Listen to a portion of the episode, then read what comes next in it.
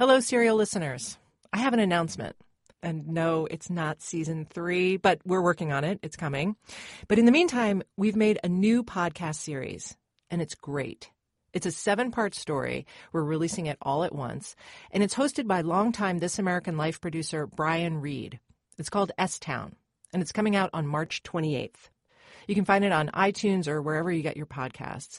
And I recommend that you subscribe now so you can get all seven chapters the day they're released. I am so excited about this show.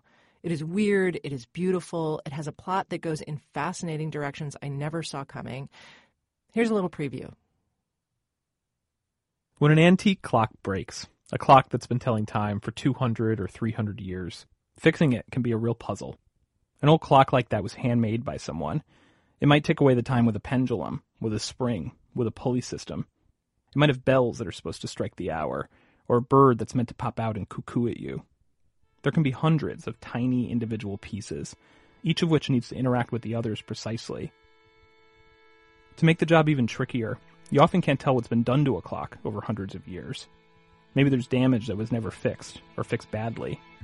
Sometimes entire portions of the original clockwork are missing, but you can't know for sure because there are rarely diagrams of what the clock's supposed to look like. A clock that old doesn't come with a manual.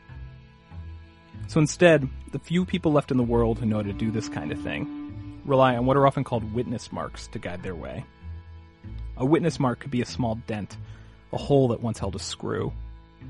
These are actual impressions and outlines and discolorations left inside the clock of pieces that might have once been there. They're clues to what was in the clockmaker's mind when he first created the thing.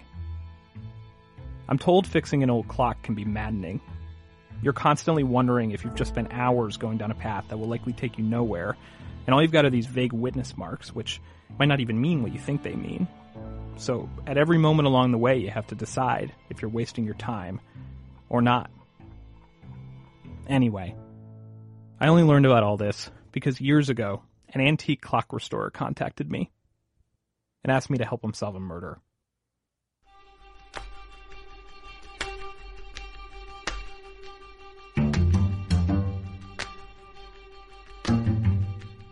something's happened.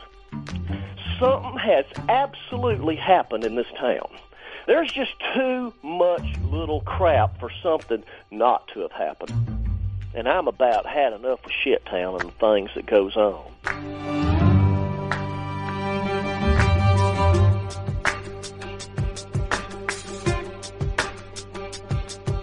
From Serial and This American Life, I'm Brian Reed. S Town, coming March 28th. Ah, you're you're beginning to figure it out now, aren't you? You can subscribe to S Town now at our website, stownpodcast.org. That's no hyphen, all one word, stownpodcast.org. Or subscribe wherever you get your podcasts and get all seven chapters the day they're released, March 28th. Support for S Town comes from Blue Apron and from Squarespace. Ah!